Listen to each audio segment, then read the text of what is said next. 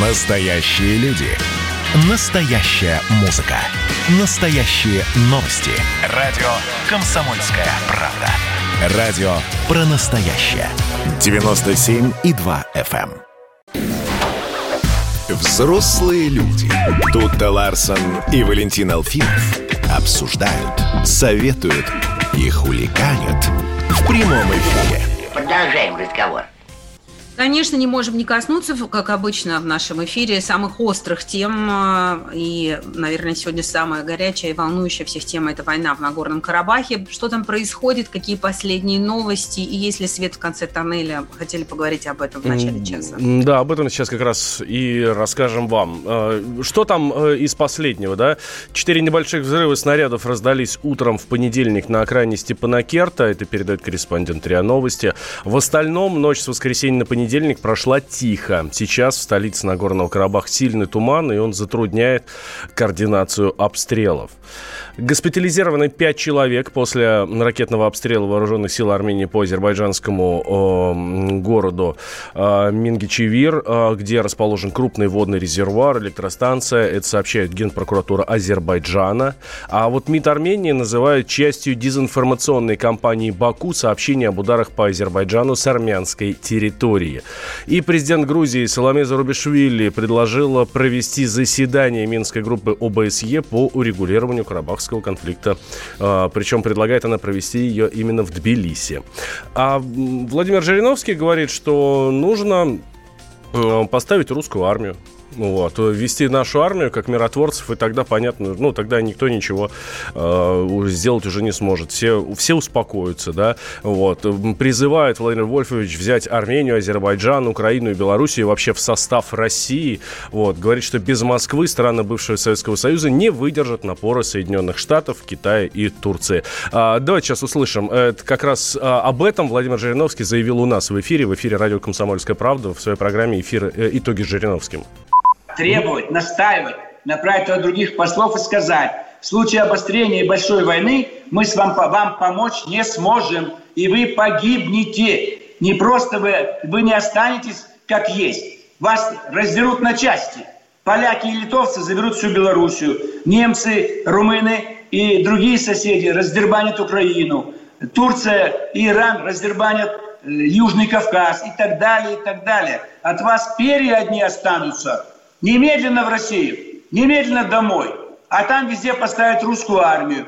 И везде ультима, в виде ультиматума заставить турецкую армию отойти на тысячу километров от наших границ на юге. Я имею в виду Армения, Азербайджан. То же самое на западе, Прибалтика и другие режимы. На тысячу километров. Не можете, тогда мы поможем другим, которые ваши столицы превратят в кучу пепла и так далее. Надо же действовать жестко, Это Владимир Жириновский в своей программе «Итоги с Жириновским» вот говорит, да, вот так делает вот прогнозы. На самом деле Владимир Вольфович иногда реально выступает в роли дельфийского оракула, потому что если а, посмотреть некоторые его выступления 10, может быть, даже 20-летней давности, ужасаешься тому, что какие-то вещи, которые сегодня происходят у нас в стране, да и во всем мире, он так ну, вполне себе предсказал. Да, вот. Жутковато. А, с нами на связи Евгений Бень, публицист, политолог. Евгений Моисеевич, здравствуйте. Доброе утро. Евгений Моисеевич, смотрите, на прошлой неделе, в конце прошлой недели, э, лидеры России, э, э, Соединенных Штатов, Штаты. Франции э, обра- обратились, э, ну, выпустили заявление, говорят, ну, срочно нужно прекратить огонь, все, чтобы э, было спокойно и тихо, и садиться за стол переговоров.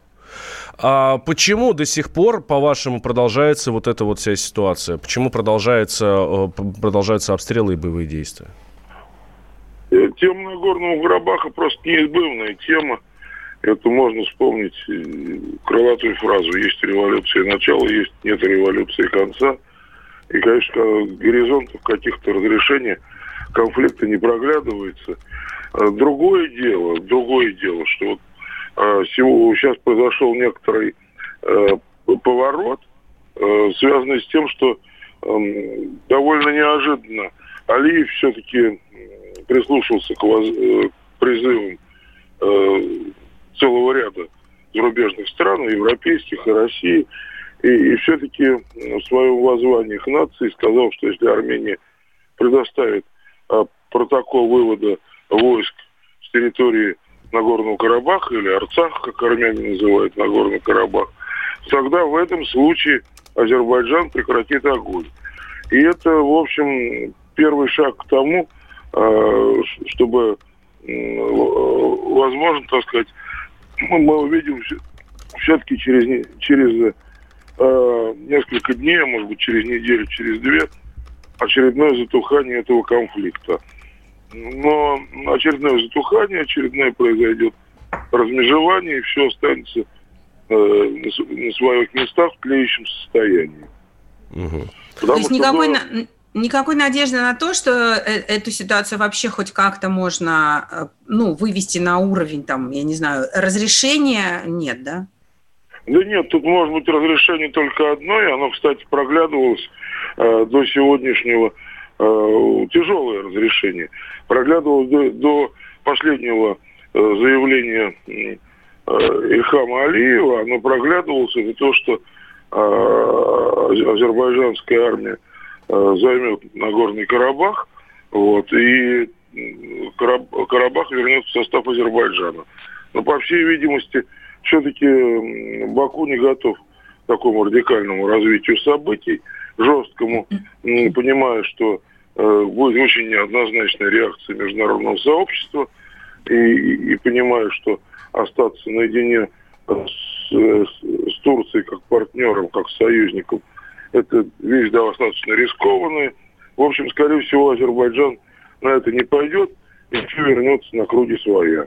А круги своя – это тлеющие противоречия, это взаимонепонимание двух стран, э, и это по-прежнему, так сказать, э, армян, армянский Карабах, но, так сказать, в постоянном состоянии, предвоенном состоянии. Евгений Моисеевич, а когда все это произойдет? Сроки можете назвать? Да, я уже назвал. Это сроки от нескольких дней до двух недель. Угу. Ну, то есть относительно скоро.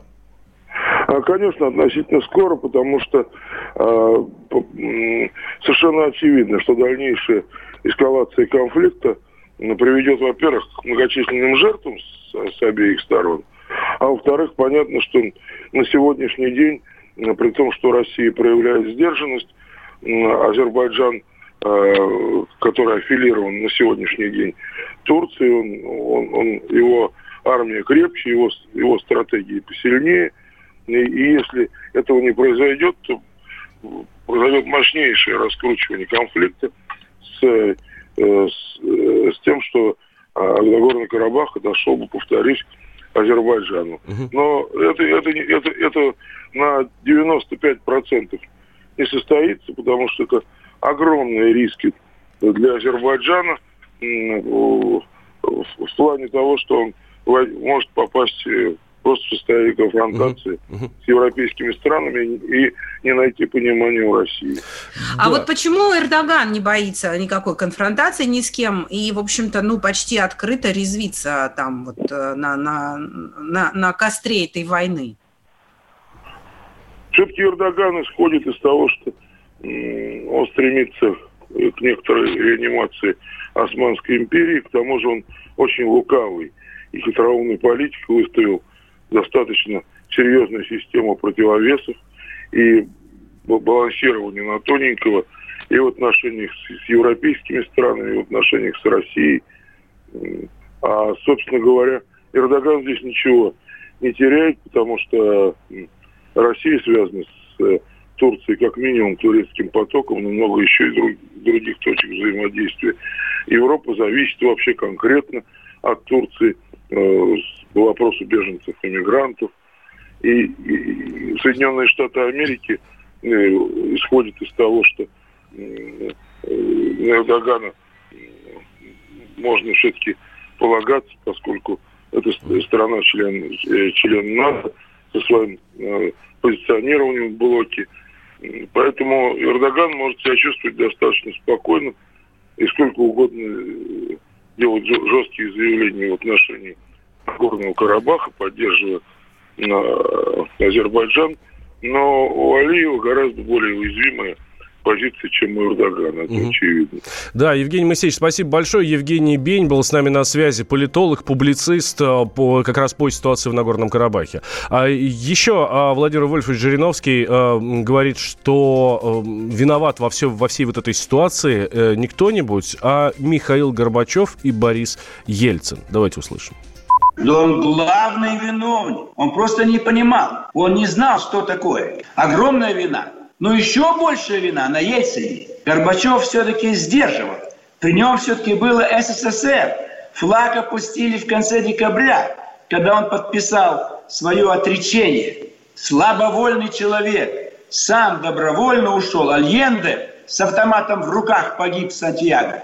А этот южанин, ему пожить. И сейчас уже Э, сколько он уже, с 99 -го года, с 91 30 лет на будущий год. Будем отвечать 30 лет, как он ушел на пенсию, живет припеваючи. Под домашний арест лет бы 5 посидел бы он, а Ельцина вообще сослать далеко-далеко и тоже лет на 5 э, под домашний арест. Не надо репрессии, кровь, расстреливать, но под домашний арест – это практика хорошая. Всех сидит дома, выходить не может, общаться не может – но это наказание ему. Может быть, он мемуары напишет какие-нибудь и там раскается. Карабаху желаем мира и скорейшего, а, скорейшей остановки этого конфликта. Все, что будет происходить, мы вам расскажем и у нас в эфире. А Жириновского вы слушаете каждую пятницу в 9 вечера. Но вы же взрослые люди. И давайте мы сейчас э, проведем ну, достаточно объемную беседу про... О нашем будущем, в котором теперь возможно все.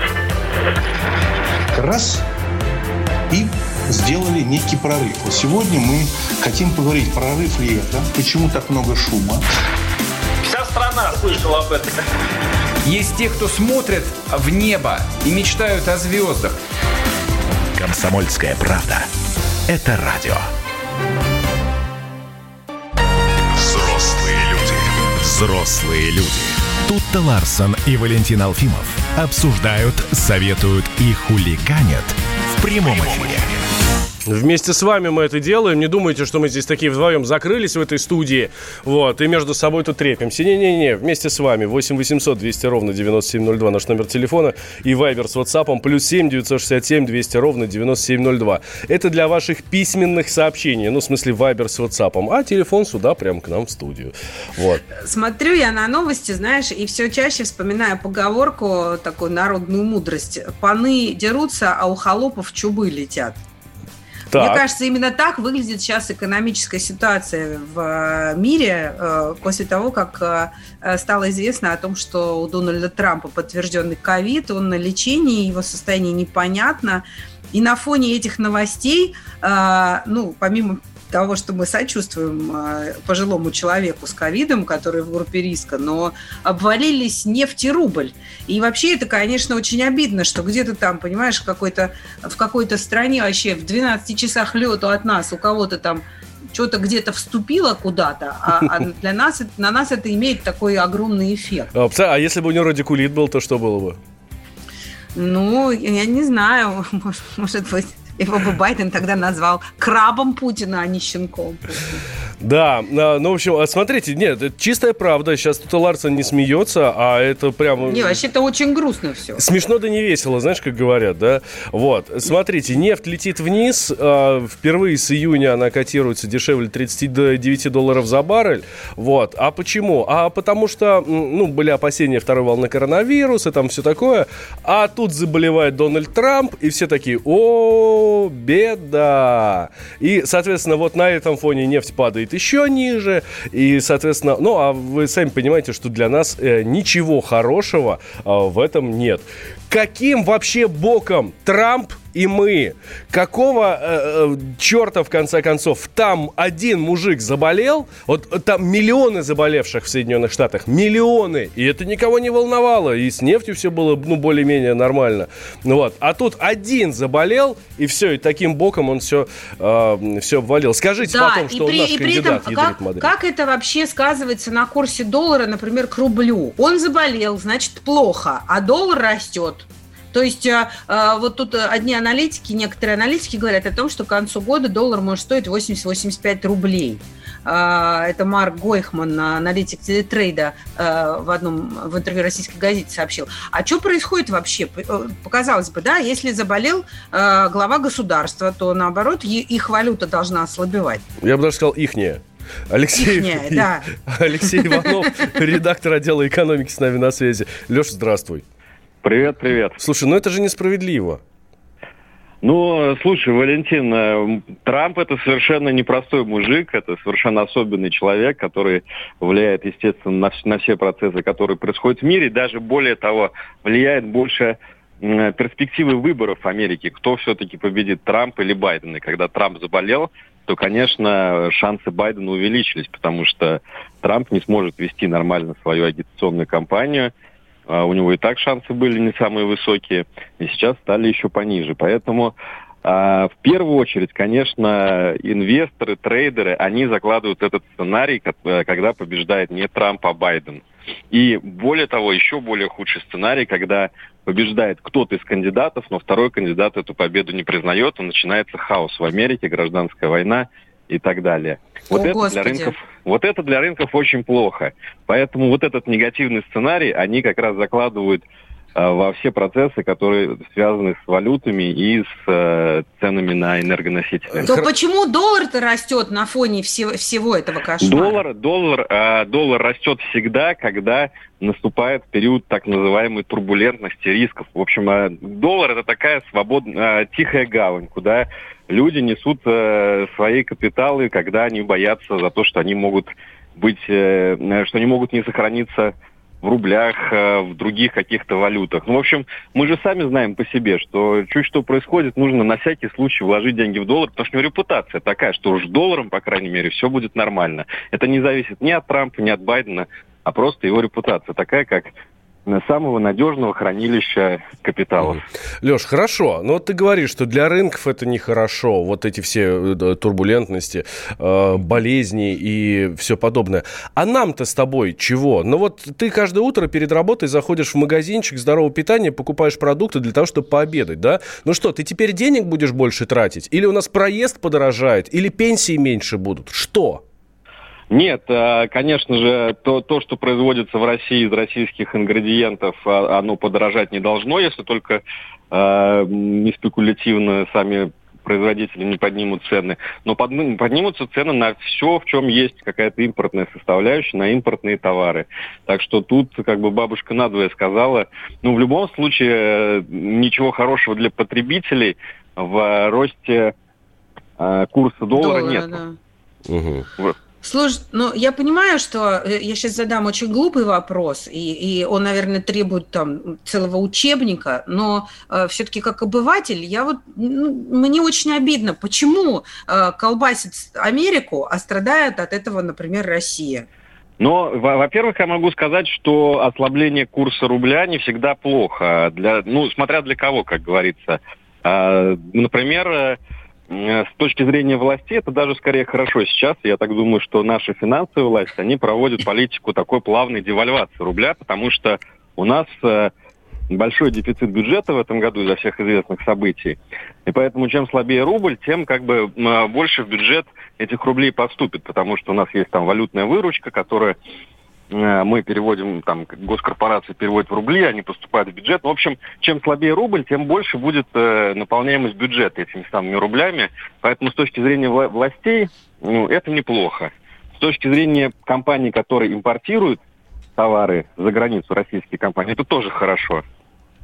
Вот плохо это с точки зрения обычного рядового гражданина, Нас который ходит в магазин и, и, да, и покупает импортные товары.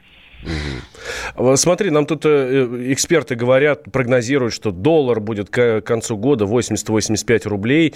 И это прямо как в 2016 году, а до этого, мы помним, было еще хуже. Э, будет, нет, как думаешь, веришь? Я, думаю, я думаю, обязательно будет, именно потому, что это, в этом заинтересованы э, прежде всего в Центробанке, в Министерстве финансов. То есть, как бы, люди специально идут на путь вот такой плавной девальвации, не будет резкого обвала, не будет там э, сразу до 90, до сотки, но вот 80-85, мне кажется, это очень реальный прогноз, который э, в конце года мы, скорее всего, увидим. Ох, нежели богато, нечего и начинать, в общем, вот так угу. примерно. Сейчас чувствуют себя россияне. Да, Леш, ну, ладно. спасибо ну, большое. Спасибо. Так получается, да. Алексей Иванов, редактор отдела экономики, с нами был на связи. Редактор отдела экономики «Комсомольской правды», как вы понимаете. Вот. Порадовал. Ну, для бюджета хорошо, для нас, ну, ну, вроде как должно быть не очень плохо. О чем Потерпим, тогда переживаем? Да? О чем мы тогда переживаем по этому поводу? Ну, серьезно, вот э, тут ты, ты чего переживаешь по этому поводу? Я переживаю, Про, Просто из-за того, что наш рубль должен быть сильнее всех? Ну, как бы нет, с этой потому позиции. потому что нет? я люблю э, франц... ну, я люблю, например, э, там, не знаю, американское вино и хороший сыр. Их уже угу. и так фиг купишь. И их и нету-то вообще в продаже. А если они и есть, то все, все более и более космические цены за них хотят. Ну, то есть э, я, например, извините, зашла тут в, в один премиальный супермаркет и просто обалдела, потому что ценник на там привычные какие-то столовые вина, например, из Латинской Америки там, или из, из Испании, из Италии, он вырос на 30%. Там, бутылка, которая стоила 800 рублей, стоит 1200. Мы за ЗОЖ, если что, дорогие друзья. Ну, да, да ну, окей, я просто по вину служу, потому что это очень показательный рост. Но так да. касается очень многих вещей, продуктов. Даже носки в H&M, как ты их будешь покупать? Они тоже дорожают. Штопай, штопай носки. Да, придется. Спасибо так, за а, напоминание. А, а, тем временем, дорогие друзья, в Соединенных Штатах продолжается предвыборная кампания. Вот. Трамп все-таки появился перед собравшимся у его госпиталя сторонниками. Он помахал им из окна автомобиля. Близко Почихал не подходил. Них, нет? Не, нет, не начхал. Вот, нет. А, все, помахал рукой, ни с кем не обнимался, все в порядке, соблюдает он социальную дистанцию. Что ж там происходит в этих Соединенных Штатах? Давайте Давайте мы после новостей с вами об этом поговорим. Геннадий Онищенко даст свой э, экспертный комментарий. Вы же понимаете, что нельзя выключаться, когда такие анонсы. Ты рак земле, а из земли как чудо Выходит нефть, уходит нефть по кругу И не догнать, реке подстать стремится И день и ночь бежит через границу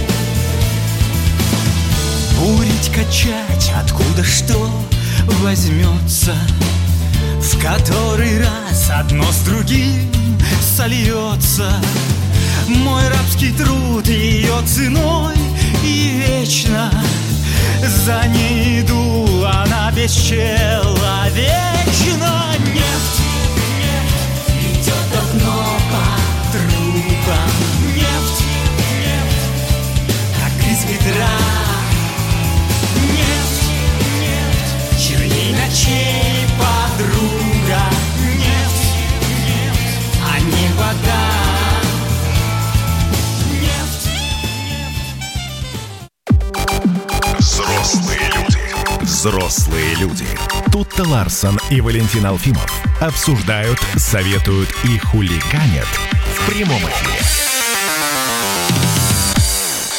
Да, продолжаем тему э, Дональда Трампа и коронавируса, и вообще предвыборной кампании в Соединенных Штатах Америки. Врач госпиталя, где лечат Трампа, Джеймс Филлипс заявил, что тот приказал сотрудникам секретной службы рисковать своими жизнями ради политического театра. Каждый, находившийся в автомобиле во время э, этой президентской поездки, а, в которой он появился перед своими э, значит, избирателями, должен быть помещен в карантин на 14 дней. Эти люди могут заболеть, они могут умереть. Для политического театра Трамп приказал им рисковать своими жизнями. Это безумие.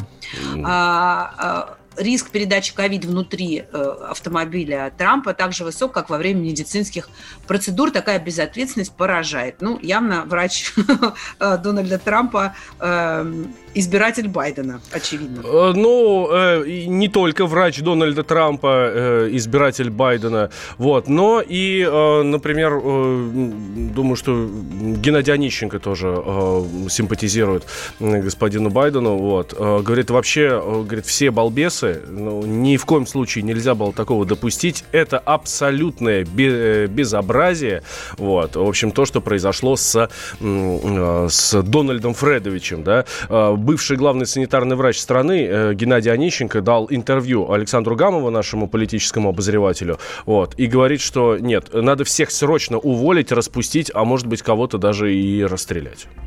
Ему 74 года. Да, Трамп группа риска, потому что у него есть лишний вес, значит, у него уже разбалансированная эндокринная система. Тем более при том напряжении, в котором он работает. Конечно же, американские медики – это квалифицированные медики в военном госпитале, в котором он находится. Коктейль из антител – это не что иное гамма-глобулины, это то, что от переболевших людей взята плазма, антитела в- и сделан и введенный ему как пассивный иммунитет. Ему, собственно, вот этот коктейль из антител – это пассивный иммунитет. Ему влили те чужие антитела, которые были выработаны другими американцами. Дай бог, чтобы они тут не прошляпили и не заразили его каким-нибудь гепатитом Б или, не дай бог, дельтой, что еще хуже. Ну а раз они на это пошли, значит, все-таки у них есть основания, потому что когда препараты крови переливаются от одного человека к другому, это уже, так сказать, идет лечение выбора. Или мы рискуем, или мы рискуем, что разовьется заболевание. Геннадий Онищенко, бывший главный санитарный врач страны, академик Российской Академии Наук о болезни Дональда Трампа. Ну вот у нас сейчас в новостях э, мы говорили как раз о том, что уже в эту пятницу, сейчас начинается Нобелевская неделя, да, и уже в эту пятницу будет назван э, обладатель Нобелевской премии мира. Вот, на нее э, претендует и Алексей Навальный, который, кстати, уже поправился, да, там в клинике Шарите, выписался из клиники, в общем, теперь э, гуляет по Берлину и наслаждается видами.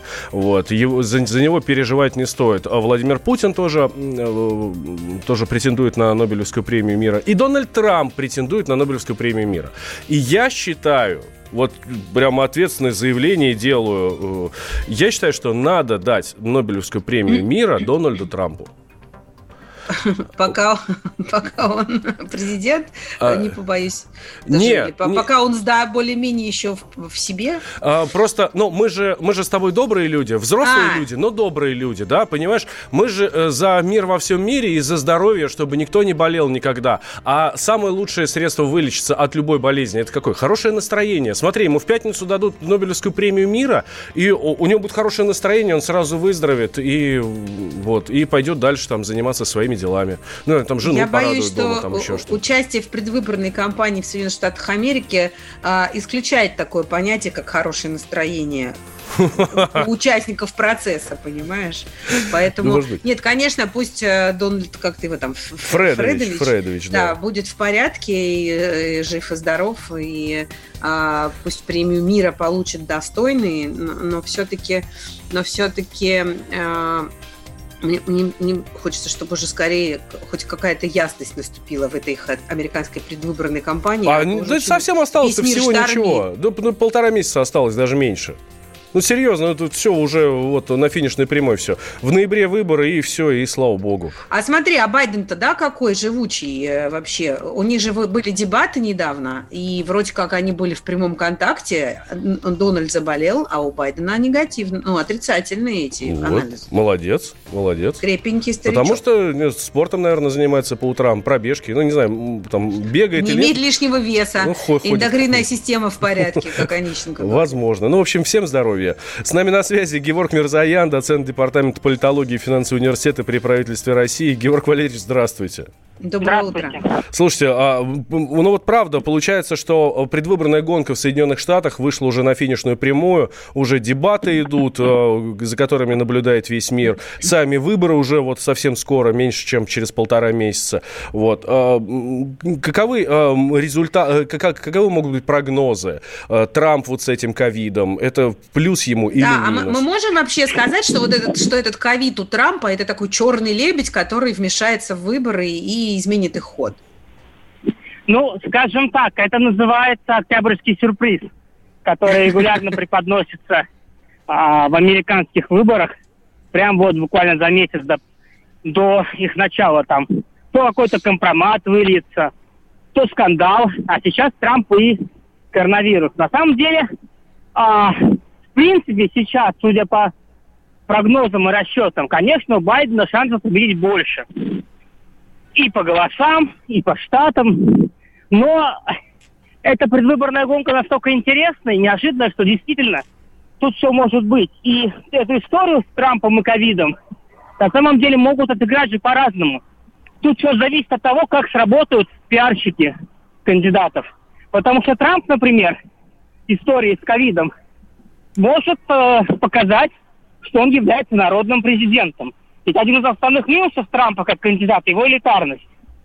Собственно, вот этот так называемый сенсационный доклад «Нью-Йорк Таймс» о трамповских налогах, он бил ровно вот в этом направлении, что Трамп элитарен, далек от народа и вообще э, олигарх, который там думает только о своих деньгах. А тут получается, что Трамп, как рядовые американцы, заболел короной. А почему заболел? А потому что он работает, общается с людьми, в отличие от Байдена, который сидит у себя в бункере, нацепил, как Трамп сказал, маску поверх всего лица и что-то там говорит. Поэтому тут все зависит от пиарщиков. Ну что, а воспользуются они, нет? Ну, в Америке там Ну, ну, если- считается, если что в Америке лучшие пиарщики и там в мире. Нет, послушайте, пиарщики-то лучше. Но ведь как на каждого пиарщика Трампа найдет, найдется пиарщик Байдена, который скажет, что а, видите, ребят, в чем проблема? Вы, пиарщики Трампа, орали на каждом углу, что Байден плохой кандидат из-за своего здоровья. Из-за того, что Байден маразматик, из-за того, что он а, не, банально не сможет справиться с а, управлением США. А Трамп типа пушащий здоровьем человек. Но сейчас Трамп болеет ковидом, и никому не известно, что будет после того, как он поправится. Потому что от ковида есть же побочные эффекты, в том числе для здоровья. Сможет ли Трамп управлять государством после того, как он переболеет? Вопрос. Ох, Георг Поэтому здесь Валерьевич. будет война пиарщиков с двух сторон. Ой, слушаю я вас и понимаю, что вот эта предвыборная кампания в Соединенных Штатах, да и, наверное, уже не только в Соединенных Штатах, это вовсе не борьба кандидатов, это не борьба программ, это не, эм, ну, я не знаю там, это не борьба избирателей, да, это борьба реальных пиарщиков. У кого команда круче, тот и выиграет. И меня это просто, я не знаю, меня это просто разрывает на куски. Я не понимаю, как так можно. Ну, черт возьми, 21 век, современная политика. Вот теперь все так делается. Георг Мирзаян с нами был, доцент департамента политологии финансового университета при правительстве России. Ну, это все напоминает детектив и, конечно, очень захватывающе. Но вы же взрослые люди. Берите пример с Владимира Путина. Я, Эдвард, на вас рассчитываю как на человека патриотических взглядов. То возникает вопрос, а куда податься русскому мужику? Ну, разве что в ЧВК Вагнера. Перефразируя известную, известную либеральную формулу, российскую либеральную формулу, надо, надо дождаться, пока вымрет последнее непоротое поколение, да? Отдельная тема с Олегом Кашиным и Эдвардом Чесноковым. На радио «Комсомольская правда». По будням в 9 вечера по Москве. Тоже мочить в сортире, но других и не так. Коридоры власти. И в этих коридорах власти нас тут и Ларсен встречает Дмитрий Смирнов, но мы держим социальную дистанцию, все на вытянутых руках друг от друга, масочки, перчаточки, ну вот, и поэтому мы э, приветствуем Диму так. Дима, здравствуй! Да, добрый день. Ну, слушай, ну, 10 с половиной тысяч заболевших, ну, это правда уже перебор. Ну, поэтому мы стараемся всячески э, с Тута Ларсен заниматься профилактикой. Да-да, это Ну. так называется, заниматься профилактикой. Э, Дим, привет. Слушай, ну что там, мы не послали еще Дональду Фридриксовичу этому к- свою вакцину? Предлагали же, что не взял? Ну, вакцину-то, видишь, ему поздно уже. Теперь его надо лечить, рассылать ему лекарства. Так значит, коммунарку надо пригласить его. Ну, вот надо было самолет выслать, да. Ну, вот пока, видишь, как-то, ну, ты сам виноват. Что говорить? Надо было раньше думать, надо было прививаться действительно. Надо было... Он Мадуро сказал, что он как только так сразу привьется российской вакциной, и все. Надо было брать пример с него. Э, Дим, а давай тогда уж, мы уже не раз об этом говорили. Какие меры предосторожности принимает Владимир Путин? не выходит из дома. Ну, нет, на самом деле э, Владимир Путин, э, вот надо отдать ему должное, вот что очень человек очень четко следует указаниям профессионалов. Если ему сказали, что надо выполнять вот такие, такие, такие требования, он их строго выполняет, да, там как бы ему там грустно, скучно или тяжело, или неинтересно это э, было. Вот. И те меры, которые разработала там служба безопасности, которая, видимо, была в шоке, когда узнала, что коронавирус и как с ним бороться, он им следует. То есть вся эта социальная дистанция, э, видеоконференц-связь, отсутствие э, публичных мероприятий по возможности, да, вот, отсутствие нежелательных контактов с посторонними лидерами, которые не прошли какую-то проверку. То есть все это строго соблюдается, и, в общем-то, ну, вот, знаешь, со стороны может показаться, что это как-то перебор, а с другой стороны, посмотрите на Дональда Трампа, перебор ли. Ну, а что ему делать? У него предвыборная кампания. Пришлось, Тоже верно, тоже верно. А, а сейчас вот с момента ужесточения э, коронавирусных этих всех мер, вот с, с увеличением количества заболевших, э, какие-то дополнительные меры в Кремле предпринимаются? Или все и так они сидели там в своей башне и слоновой кости, и, и все, и, и все? Ну, там не так, чтобы в Кремле, прямо в башне, да, там кто-то кто-то работал каким-то образом. Просто, знаешь, тут сложно судить, потому что э, еще Дмитрий Песков еще в начале этой пандемии рассказывал, что там были предприняты определенные меры. Мы говорим сейчас даже не про президента, да, мы говорим про администрацию. А, там и масочный режим, и документы при документообороте там, передачи из одного кабинета в другой обрабатывались и старались контакты и уменьшать.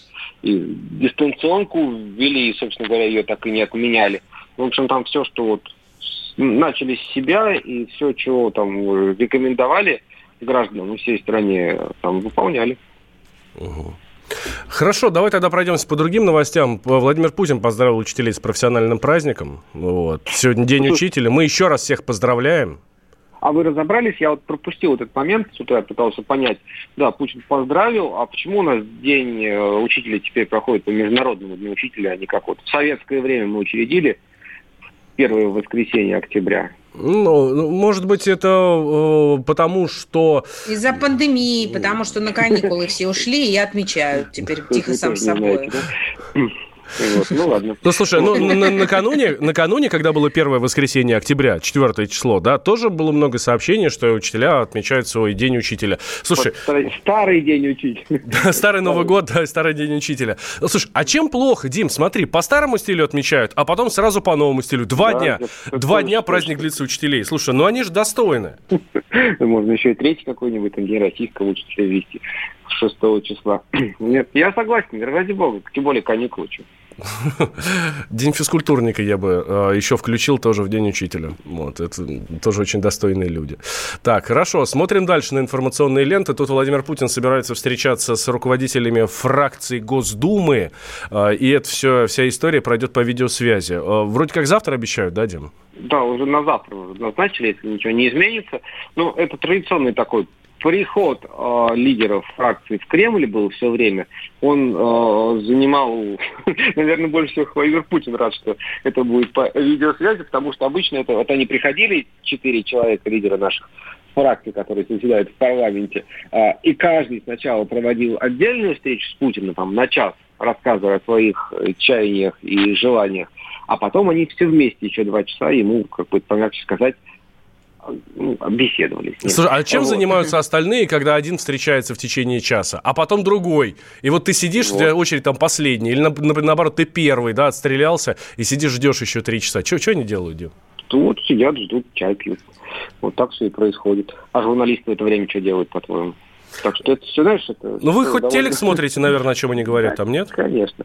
Ну, что-то говорят. Там, когда, нет, когда это было в, э, не, не в дистанционном формате, там вот встреча, она сколько проходит, там открытая часть, там журналистам показывают, а потом не показывают, а потом следующий. То есть все это, это очень такая ожидательная работа, что называется. Там э, содержательная часть, она верхушка айсберга, что называется. Поэтому я думаю, что Владимир Путин очень рад, что это все пройдет в, видео, в формате видеоконференции, вот что встретится с ним по телевизору, обсудит и отстреляет, что называется, до следующего полугода. Вот мы, теперь мы понимаем, что работа журналиста кремлевского пула – это работа практически снайпера. Надо очень хорошо уметь ждать, а потом оди- одним метким выстрелом найти самое главное, самое, э, са- э, вот из всего, что было сказано, самое э, яркое э, зерно и его преподнести людям.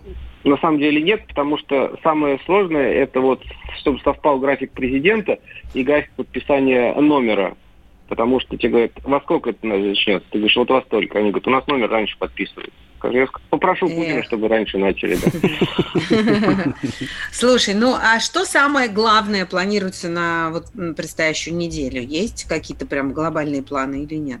Ну, слушай, таких глобальных планов у нас нет. Вот встреча с законодателями, заседание правительства, там, рабочие встречи. Ну, Возможно, будет это самое заседание по экологии, ну, как совещание, да, то, что сейчас все обсуждают, что-то случилось, никто не поймет, на Камчатке. Вот, возможно, что это дойдет до президентского уровня, потому что Путин и экология, тут у него все очень близко, что называется. Мгм. Дим, слушай, а мы что-то не спросили, чем президент занимался на выходных? А, собственно говоря, никаких таких публичных мероприятий не было, поэтому ничего не А мы можем предположить, что президент отдыхал? Ну, мы можем предположить, что он пошел, допустим, там, и искупался в море, если он был в Сочи в этот момент, да. Вот. Но в целом, там, вот, наши коллеги показали один день Путина, он такой был напряженный. Но оно всегда происходит, как рассказывает Песков, в таких случаях у Путина нет возможности отключиться. Все равно это такая работа президента, доменная печь, которую нужно поддерживать, получать доклады и в ручном режиме э, регулировать управление страной. То есть тут нельзя там, взять и уехать в горы, например, Мгм. навсегда. Э, Слушай, а тут наши коллеги из «Медузы» обнаружили стенограмму переговоров Клинтона и Путина, в которой они осуждают гибель Курска. Вот. Э, Это что? Это вот такая эта история очень похожая на Францию, да, на переговоры Путина с Макроном. Господи, а где они обнаружили? 20 лет прошло. Ну, вот нашли. Ним- Я не знаю. Ну, может быть. Я, я вот, честно говоря, не компетентен пока в этой истории. Я только тебя сейчас это услышу. Ну, ладно. Ну, и, значит, пускай они сами тоже э, почитают и узнают, что там происходит. Дим, спасибо большое. Дмитрий Смирнов, наш специальный корреспондент, корреспондент Кремлевского пула, рассказывает нам все, что происходит в коридорах власти. Завтра тоже обязательно со своей рубрикой вернется и расскажет, покажет нам, чего э, там есть. Самое главное, объяснит. Да, мы... желаем вам хорошего дня, хорошей, на, хорошего начала рабочей недели. Будьте здоровы, не, не забывайте соблюдать эпидемиологические предосторожности. Да, да, не болейте, э, э, чтобы все у вас было хорошо. Действительно, подальше от людей держитесь, маски, перчатки, вот это все. Но все-таки жизнью наслаждайтесь, не забывайте, друзья. Если бы было хоть что-то дороже, я бы все равно не променял. Если бы я был немного моложе, все было бы про меня. И не надо мне вашего алиби, знаю, куда столько сил. Если бы сила в любви измерялась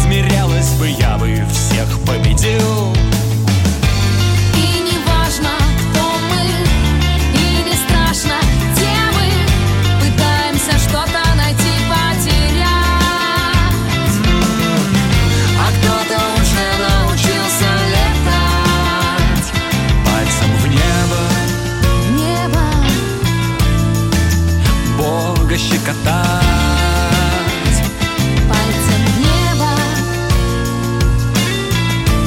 Только Бога щекотать.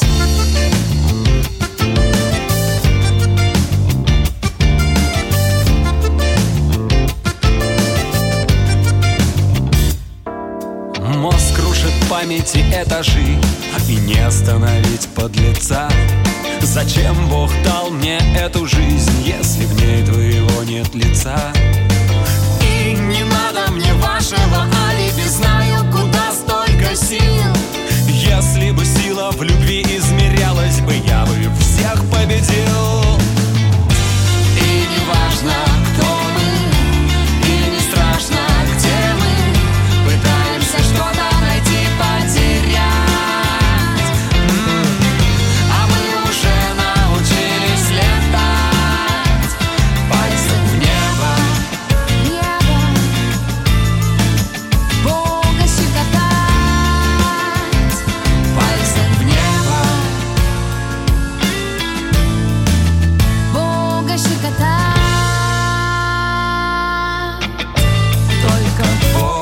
Щекотать.